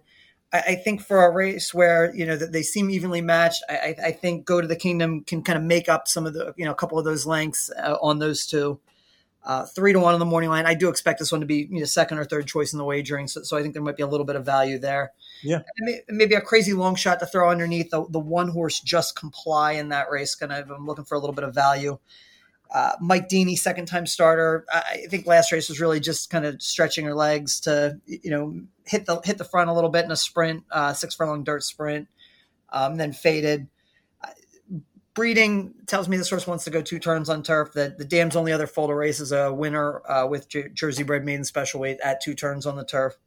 Uh, so, so, I think this is a horse that, that stands to improve at, at 15 to 1 on the morning line there. So, two, uh, horse I'm going to be singling in the win early pick five, and then vertical exotics maybe try and connect with the one underneath in that race. Love, love those ideas. That's a great point you make about posts in a turf chute when it's that inner turf chute, because you're dealing with a turn there that isn't banked at all. So, mm-hmm. in theory, that's going to make it much harder uh, to lose ground on than a turn where there's at least a little bit of banking and it allows those horses wide to get not fully compensated. You still don't want to be going three wide, three wide around a bank turn, but I do think it's it's that much worse at tracks like Monmouth and Del Mar when you're wide that extra bit uh, coming out of that inside chute. Just something to think about in terms of course configuration. Sure, some maybe some database are out there can pull the numbers on it. I've never seen the numbers. This is one I've just done intuitively, but I think there's probably something to that. Where shall we go next on this card, my friend? Uh, so, so we had taken a look at the late pick five, which is love it at uh, race six today. We got sixteen thousand dollar claimers. We're going a mile and a sixteenth on the turf once again, and we have a big full field in this spot. Seems like a race where you're going to need to make a decision about how you want to handle the favorite, Proven Hope, at five to two. Are you with or against this one for Carlos? Uh, I ended up. I'm going to be using Proven Hope on the A line in this race. Um, you know, this, this is uh, running for Claudio Gonzalez, and uh, th- there is no hotter trainer at, at, Monmouth right now, especially in the month of July. Uh, I've got one of his horses singled later on in this sequence, or, or at least on, on the A line as uh, you know a horse I could consider singling in the sequence. Um, 15 wins in the month of July. He, he started off this meet ice cold, uh, three for 39, um, but but then has, has kind of exploded to you know 15 wins, like I said, in, in the month of July. Multiple multiple win days for him. Um, so, so, just everything is firing here. And, and what's kind of interesting is, is that he's doing that, and he, he really hardly ever uses uh, Paco Lopez, who's the leading rider who you know wins with just about everything uh, at Monmouth. Lopez winds up on the three horses, so now it seems like the, the two forces are joining powers here, perhaps. Um, you know, which might be slightly unfortunate for you know some of it because I think uh, during this win streak there, has been you know, seven other riders that that uh, you know don't, don't always get a lot of attention, but riding for a you know last year's leading trainer, this year's leading trainer. Um, but I, I, do think this NYRA Shipper, I, the one race this horse ran at a true two turn race, uh, two back at Aqueduct, was was by far his best, uh, breaking the maiden for 40k maiden claimers. Uh, ran okay against winners for the first time when facing better. Now, uh, private purchase moves to Claudio Gonzalez's barn, drops in class a little bit. Don't love it, but I, I just think it is probably better than a lot of these horses. I get it. I do. Uh, I did make the eight horse. Okay, let's go. My top pick in that race is a horse also going to be on the A line and or may, maybe kind of value play. Another horse that's dropping in class. I, I like the effort from this horse. Uh, was kind of stuck. He's kind of outside again, but but was stuck on on the far outside, uh, two back when facing uh, 40,000 40, uh, condition claimers here. Ran well against a pretty good field for that condition to be fifth, uh, finished mid pack.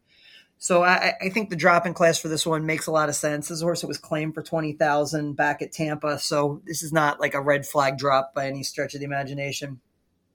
Might be overlooked because it's a dull race on dirt last time out, um, but but I, I think this was a good candidate to rebound in this spot.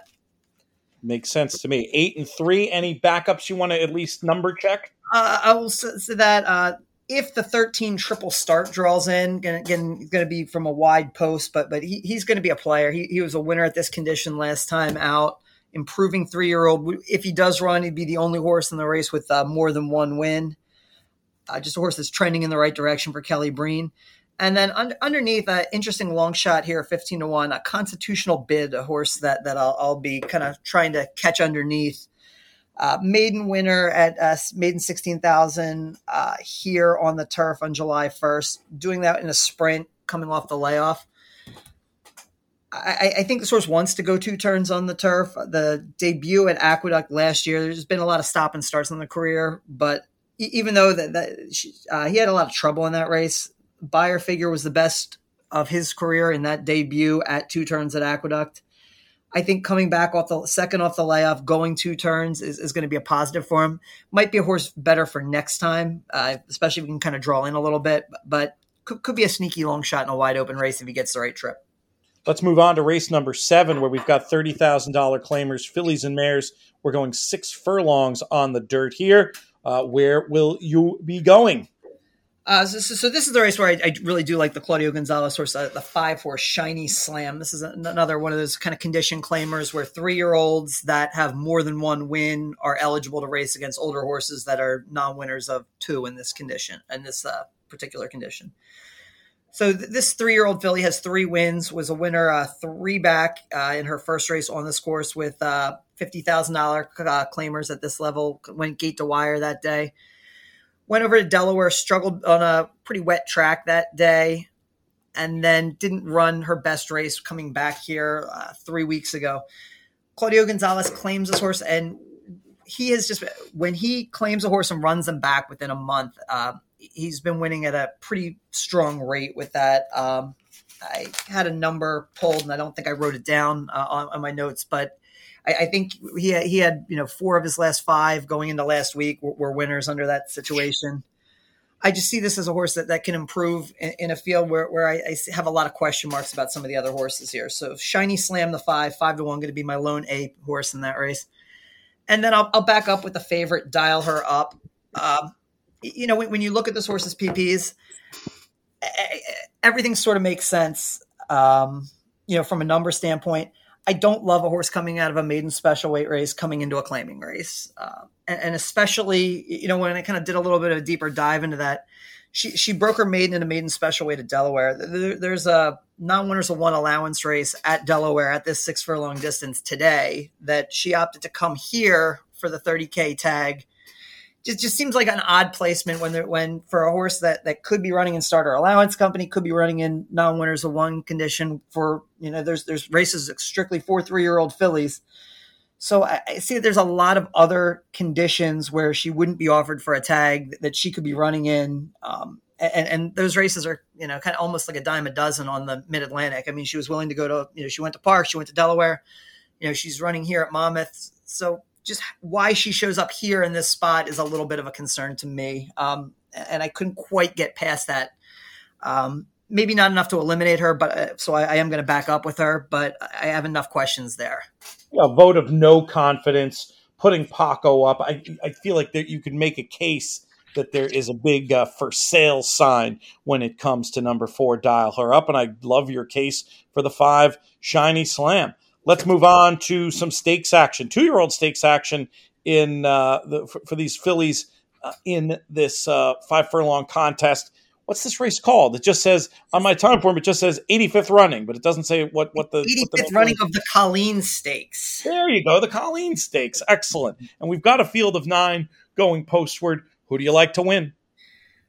You know, these two year old stakes races on the turf, especially this time of year, are always kind of tricky because you know, a lot of times you're going to get a horse, some horses in these races that were winners on dirt, and and they're really they might not be you know Saratoga graded stakes material, but there's not a lot of options for them right now. So so a race like this, you know, the Colleen Stakes today, tomorrow the Tyro Stakes, which is the counterpart for two year old males, drew an overflow field of 14. So I'm in the middle of trying to figure out that race tomorrow, but um.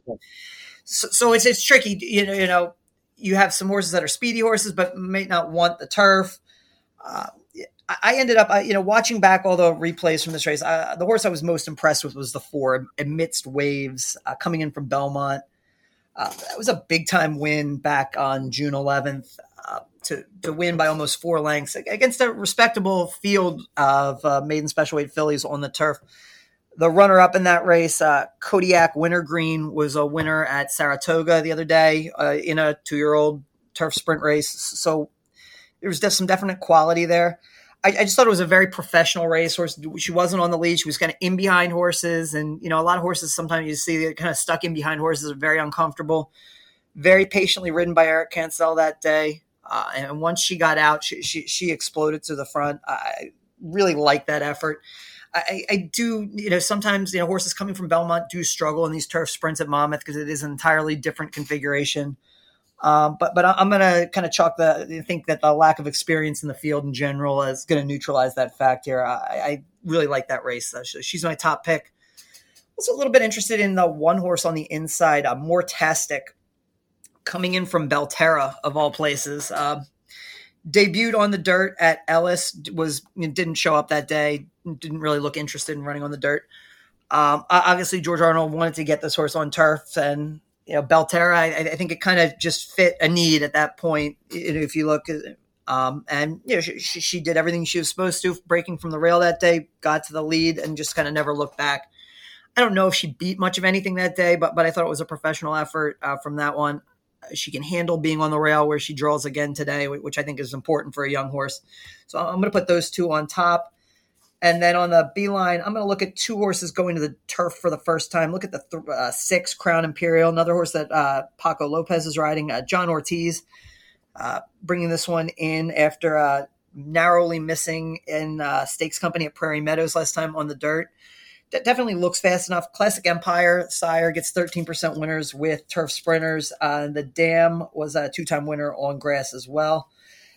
Paired the two first two Beyers. Think this horse could be sitting on a better race if she can take on the turf. If she takes to the turf, don't think the value is going to be great, knowing that it is Paco Lopez. She she was you know stakes placed. Um, so, so you're probably taking a short price on a horse doing something new for the first time, but she does make a lot of sense.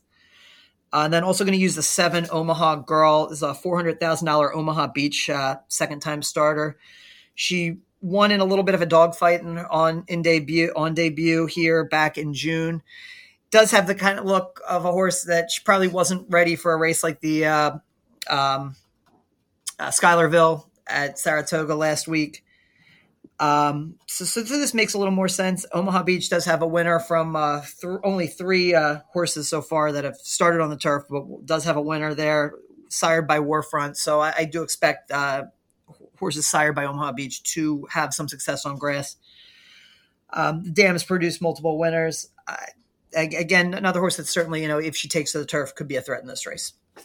And this is an important race, maybe a more important race than it looks on paper from a residual value point of view. As obsessed as breeders are with two year old success, the idea that, you know, going forward, whatever happens with these fillies, you're going to be able to say, oh, a two year old stakes winner, that's mm-hmm. sexy. Mm-hmm. And that's why it makes right. sense for horses to be coming in from all over the place. And it makes sense, even if they can run on dirt, to maybe take a, a shot in a spot like this. The other point I really liked about Amidst Waves was that was earned um, from off the pace in a in a slow pace race. So that was really yeah. nice and as good as the the, the Weaver two year olds have been. Just just looked like one to to definitely take an extra look at. I like the ones you highlighted there. Four and one on the top line.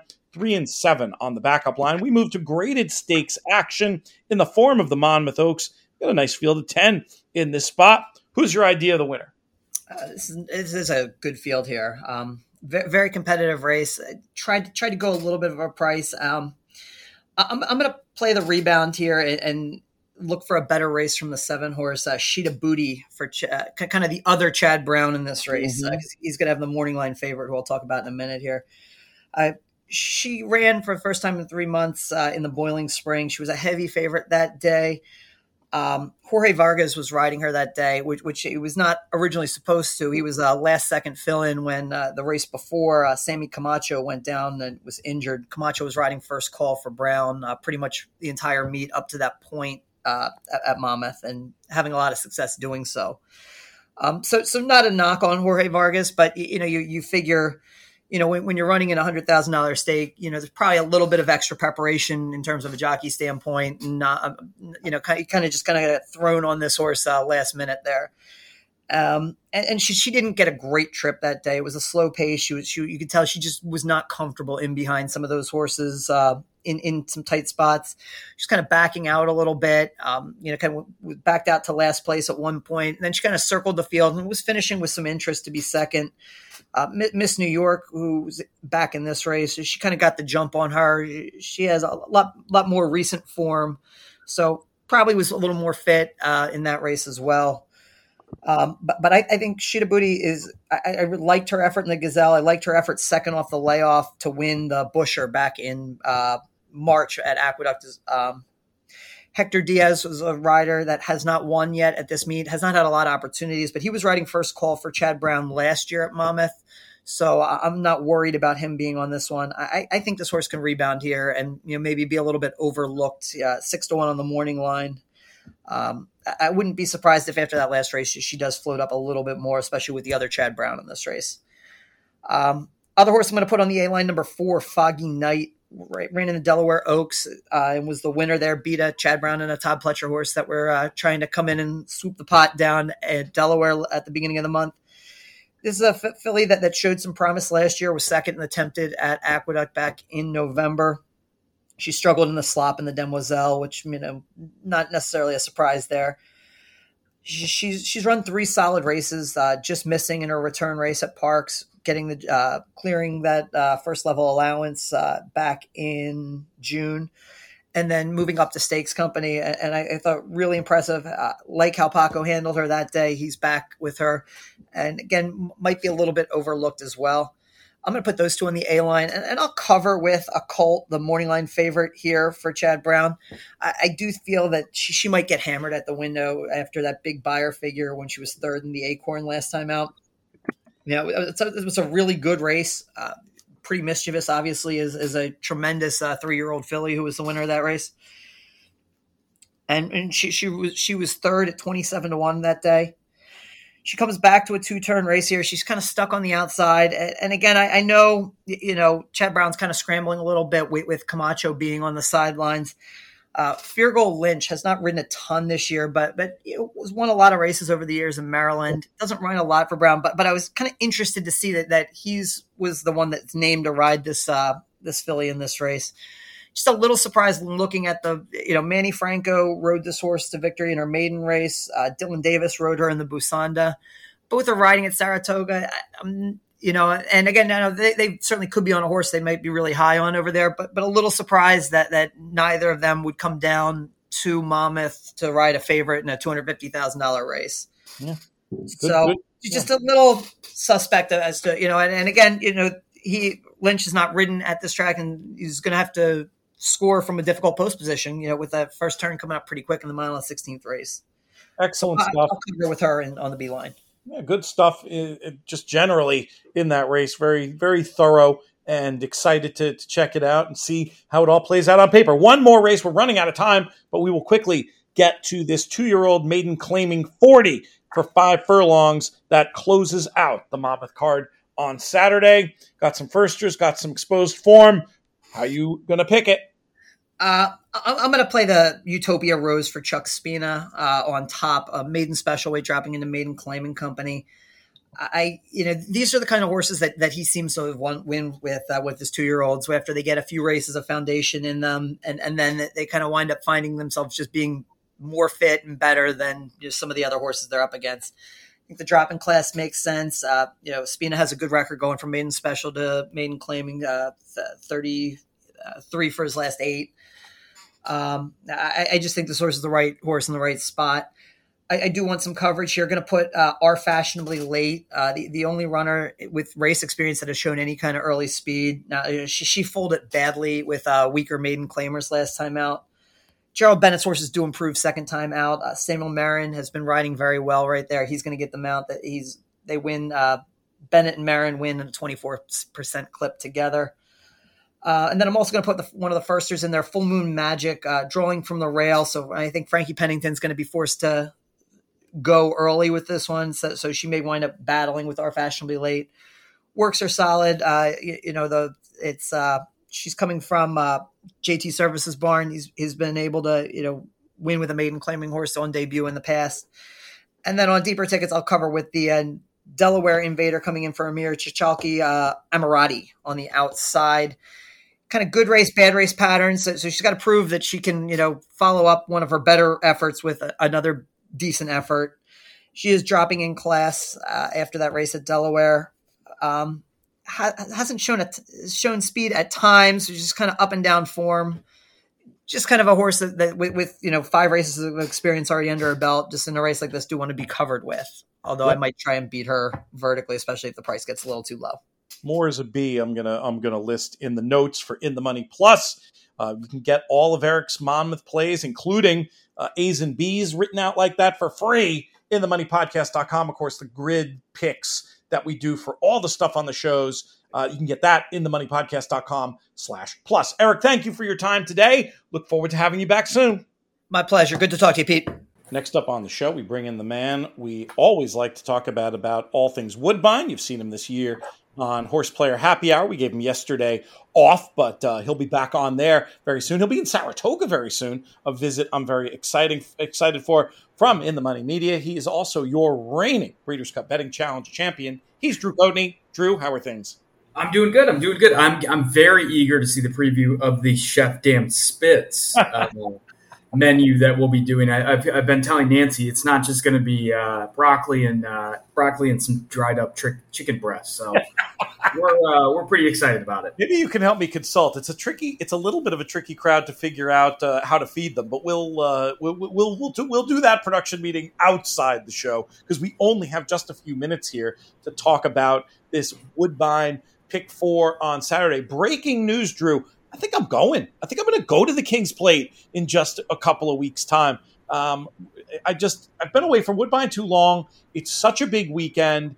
The preview got me excited last week. All that great stakes racing on Sunday, which I'm sure you got yourself involved in, and and yeah, I think this is going to be. I think I'm going to make it happen, man. Um, really, really pumped. Been really pleased with what's been going on north of the border. A little bit lighter in terms of uh, stakes action this weekend after all the stuff last weekend. But we start off with uh, with an interesting looking maiden special weight race. You have a strong opinion in here? Yeah, so race seven, I did have a strong opinion here.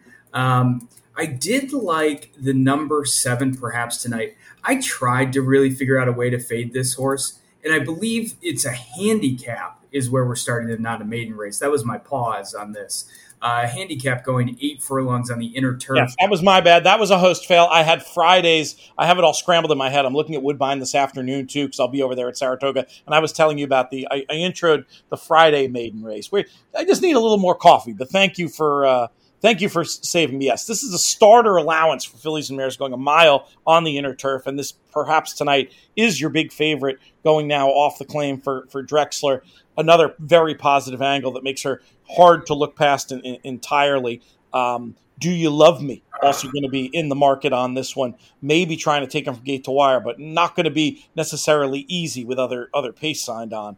Uh, but yeah, so good. I'll let you now that I've given you some time to get uh, caught up after my host fail. Are you with or against this perhaps tonight? I really tried to fade perhaps tonight because I, you dig through uh, Martin Drexler's stats. That first off the claim stat really holds up for all weather. And when you go back over to the turf, it drops down to 18% with a negative ROI, but then you filter into like less than two to one, which I think this horse is going to go off at evens. He's won uh, two out of five with a positive ROI. So I'm going to stick with perhaps tonight. I think if you can get evens on this horse, it's a great price. I'm hoping that that uh, Flores doesn't drop way way out of it. The last two events, this runner has really had to close into some blue fractions. So either it, it doesn't look like the pace is going to heat up that much. There there is a couple speed horses in here, but again, I want to see perhaps tonight uh, wide two or three lengths off and make that one big run late. Um, I, I, really couldn't back Do You Love Me at five to two. Uh, yeah, speed horse, but is really going to have to jump up in class here against uh, perhaps tonight and is uh, shipping in. So really don't know how the Woodbine figures are going to hold up when this one sees that surface. So number seven perhaps tonight for me. Yeah, I'm with you. I, th- I think there's enough speed. I mean, Timeform has it coded fast. Do You Love Me should set it up well enough, and I think others will go. This being the inner and the normal inner profile. Uh, I, I'm prop, I'm guessing perhaps tonight maybe a little farther back than you're guessing, but I think we're both seeing the same thing. This is the best closer in the race, and it ain't close. I'm going to start things off there, maybe playing a double. There is stakes action today. Again, me saying that was a result of my looking at the Friday card instead of the Saturday card. We've got the Grade Two Seagram Cup on the synth, going a mile and a sixteenth. I uh, will will raise a glass to my my grandfather, who was the brand manager for Seagrams for many years, working with the likes of uh, Four Roses when they were in their portfolio, and Chivas Regal. Uh, a chance to mention, I got a chance on the recent Scotland trip to go to the home of Chivas Regal, uh, Strathisla, up there in the Scottish Highlands. But this Seagram Cup has a field of six and a two to five favorite on the morning line in the form of Tyson. I was having trouble seeing how this one was going to get beat. Can you make me a case? I sure can. Go back and watch that uh, Dominion Day Stakes. It was rain. It was terrible, and this one clunked up to get it done. Albeit earned a huge figure, but needed the full nine furlongs. Today is going to go uh, a half a panel less, and I'm going with the number five Carruthers at eight to one. It was way in the hot pace last time, although Timeform doesn't have it rated as red. Um, I just don't think this one really wanted all of that pace. It made a huge, huge move as well, just dueling the entire way around. Um, so today, I'm, I'm expecting this one to be forwardly placed, build off of that Eclipse Stakes race where Carruthers ran in front of Tyson and get the job done. I think there's a lot of improvement. These two ran exactly the same Timeform US figure with the Dominion Day Stakes versus the Eclipse, Dominion being with Tyson, Carruthers being with the Eclipse at a 120. And I just think the eight and a half furlong sets up perfectly for Carruthers here, which is going to be a gargantuan price compared to what you're going to get on Tyson. And I also want to use, if I'm going to be fading the big favorite, I'm also going to use the number six King Max, three to one import coming from Monmouth, two perfect races. And then a Euro campaign in 2022 that had a lot of good figures. When I see anything above 100, um, I, it, it, makes me look a little deeper. And I think King Max might be able to upset as well here, changing over to the all weather for the first time domestically. So two horses for me, the five and the six. And I'm fading the four, trying to trying to get paid. Very good case against the favorite. And yeah, when you look at it, last time they met each other, Carruthers finishing ahead of Tyson. And I do agree with your flow move up case on Carruthers as well. Timeform might not have it coded fast, but you look at those pace figures, and they were uh, a bit unsustainable to say the least. So uh, that, that you know, that we'll see what happens in the in the rubber match, as it were, between these two. But Carruthers definitely with an excuse last time, and King Max does have that solid Group Two form from overseas. We'll be Oppo there. I'll stick with the favorite against your two just for fun, but I, I do definitely uh, think your approach is might, might be the shrewder one. Let's put it that way. Let's look at this allowance race that goes as the ninth. Fillies and Mares, a mile and a sixteenth on the inner turf. Drew, we'll keep it with you. Yeah, I'm going to go with the number three Devil's Bit at three to one. Uh, third start for the 23 campaign. Came in on de- debut with a jump up in figure, stalking the pace and closing up. And uh, excuse you. Uh, and then comes into the Nassau two back to try and top some really good horses with Moira and Fev Rover.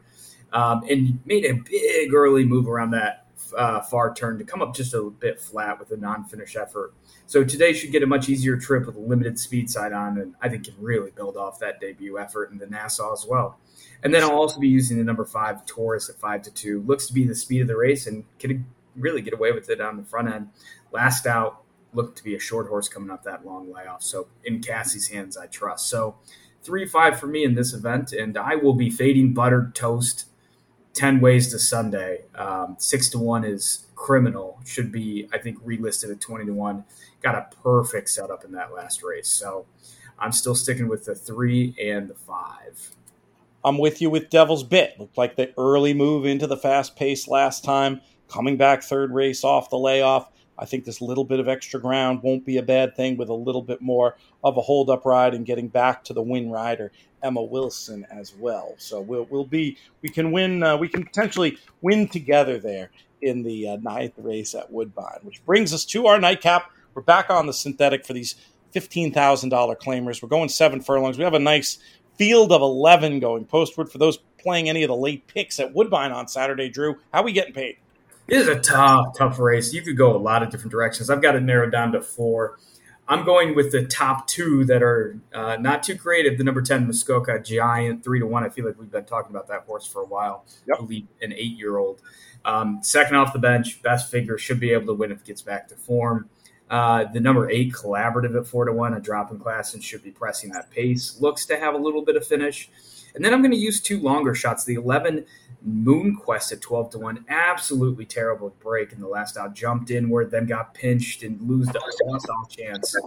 Um, two back, I like that race wide and kept grinding up. So maybe Moon Quest at a big price could be overlooked. And then the number one, uh, Nikki Newts at uh, another dropper um, switches back to the all weather where there's been some decent form and has speed and I don't know could step forward. You really got get, you have to get creative in this race because this is a tough one. Full field, a lot of volatility. I was going with some of the yeah, horses we talked about before. I have your same top two, just in the other order. I went with Collaborative over Muskoka Giant. Not much to add, really. Muskoka Giant facing this uh, new low level. That's such a big angle in these type of races. And Collaborative with uh, Emma-Jayne once again, I thought would would trip out very very well, and I just think fits really well at this at this level. And the synth shouldn't offer much difficulty either. Just one for 13, but I was thinking Collaborative had a chance to get it done and might just be uh, a bit of a significantly better price than Muskoka Giant. But I want both of them here to close things out at Woodbine on Saturday. Lots more Woodbine chatter to come in the next few weeks. It won't be long now till we are at uh, King's Plate Day. Encourage people to make your own travel plans to come up to Toronto. I think it's going to be special. Any chance we'll see you there? I don't think so. We need to get a contest, the Woodbine Mile contest, going again. So we'll put a, a bug in their ear to get that going, and uh, maybe can justify the trip up that way.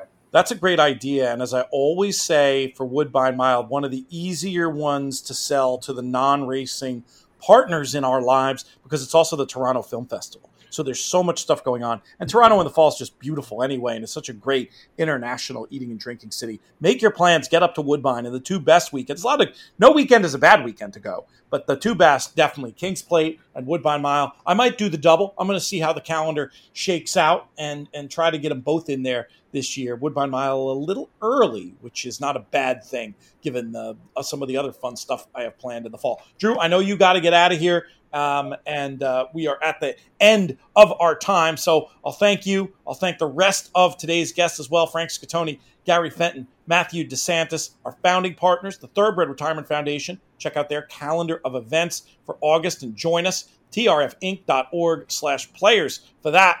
And of course, 10 Strike Racing been great. Uh, we, we have a little 10 strike racing table, uh, 10 strike racing sign on the table we've been sitting in in the stretch boxes. We got to get a little matching in the money media sign. I don't know how who I talked to about that. I'll get that figured out. But been great hanging out with uh, those that root for the purple and black the last few days. Most of all, though, I want to thank all of you, the listeners, for making these shows so much fun to do.